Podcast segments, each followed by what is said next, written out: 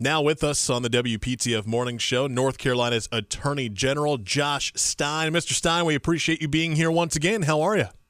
Oh, Rob, I'm great. Appreciate being with you as well. All right, so obviously the big talk this week has been the abortion bill here in North Carolina. Governor Cooper last Saturday vetoed it.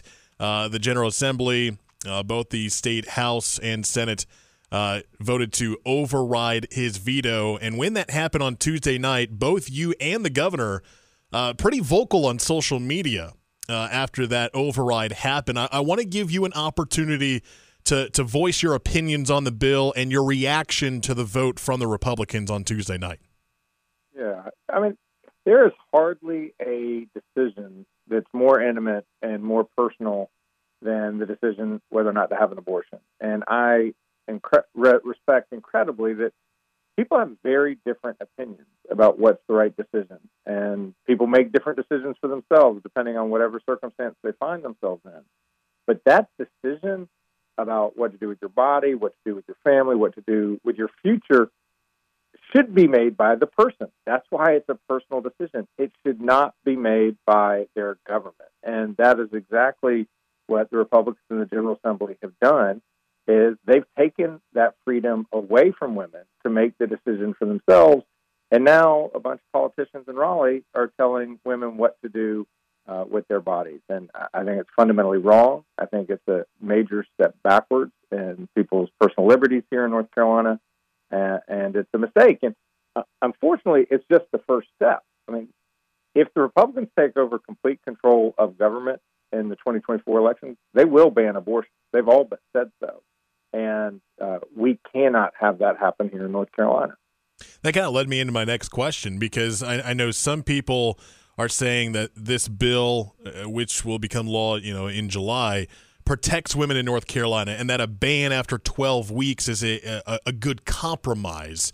But what you're saying is, is it's it's possible that it, it could be become a, a ban from from day one. Correct. There's no question that's where uh, they want to go it isn't at 12 weeks. It's actually at 10 weeks in terms of medication abortions, which is, by the way, the most common way uh, women have abortions is, is using the medication. And they have created so many barriers both to the individual and to the clinics which provide the services that it's going to be difficult, if not impossible, for many or even most women to get. Uh, they're creating these conditions for these clinics that are the same as like an emergency room department, which is not, there's absolutely no medical basis for the rules, the microprint that's in this 46 page bill that is going to make it so that it's practically impossible for the service to even be provided in North Carolina. Uh, and, and, so uh, it is not a compromise. If they talk about it being a compromise, it was only a compromise among one group of people. They surely didn't ask the public, and they surely didn't ask any Democrats. It was just among themselves. And that's why they rolled this bill out. There was no opportunity for any amendments. There was no opportunity for meaningful debate. The public surely couldn't get heard. And what they're doing is contrary to the wishes of what the majority of North Carolinians want, uh, according to every poll that's been done. We're talking with North Carolina Attorney General Josh Stein. Uh, there are some other topics I want to talk to you about today, uh, including your uh, public safety package. Can you give us more details on that? The first and most important job of government is keeping folks safe.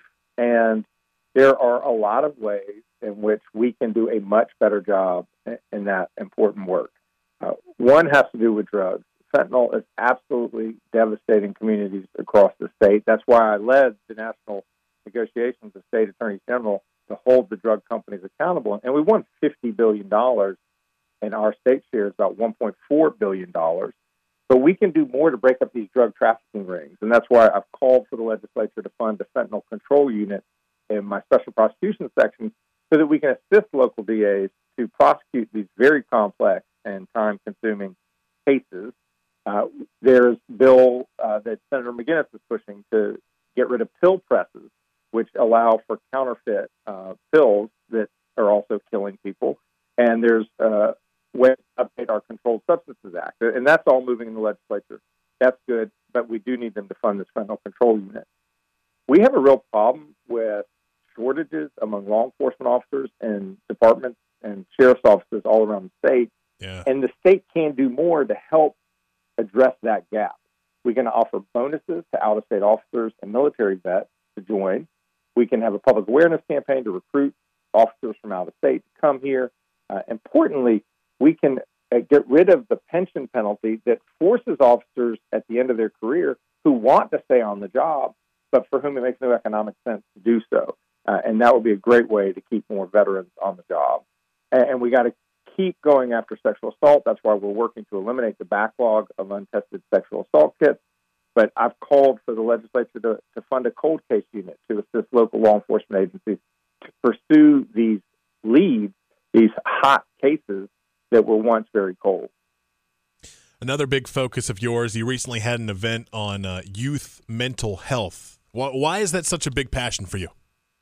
Because too many of our children are struggling. I mean, if you look at every data point, whether it's uh, suicide, whether it's drug use, whether it's depression, anxiety, uh, eating disorders, uh, our kids are in crisis, and there are things that we can do to help them, and we need to do that.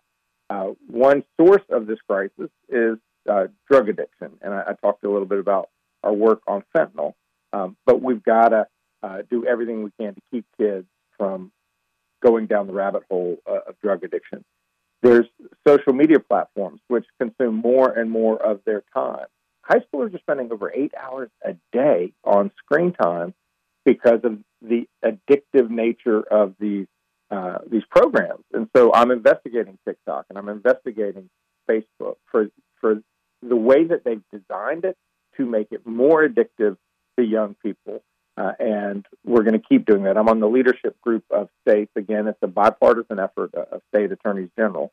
Um, and then I've urged TikTok and Snapchat to integrate parent parental control apps, third party apps, into their software so that a parent can have one app that applies to all the social media platforms rather than having to try to understand and figure out what is the latest app that their kid is using. Because I'm a parent, uh, I have a teenager, and I know how confusing all of this stuff is. And one thing I've done that's been really positive and frankly fun for me is it gets me into elementary schools is I'm talking to fourth and fifth graders and giving them what's called a family tech agreement for them to take home with their to their parents. And it just has four simple tips like watch what you post online. You don't know who you're talking to if you're if you're worried or distressed or sad by what you see, talk to your parent and remember that there's a world outside other than the internet.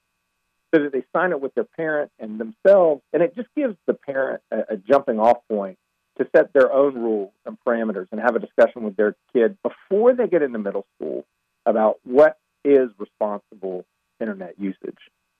Montana just became the first state to completely ban TikTok. What is your goal? I mean, is North Carolina going to go that far and ban TikTok altogether? Well, we've banned TikTok on government uh, devices. Right. And at this point, we are looking at TikTok and what changes can be made to their program so that it is not addictive to kids. That, that's where we're focused at this moment. Okay. All right. Attorney General Josh Stein joining us here on the WPTF Morning Show. Mr. Stein, we really appreciate your time. Thank you so much. Rob, you take care, man. You too.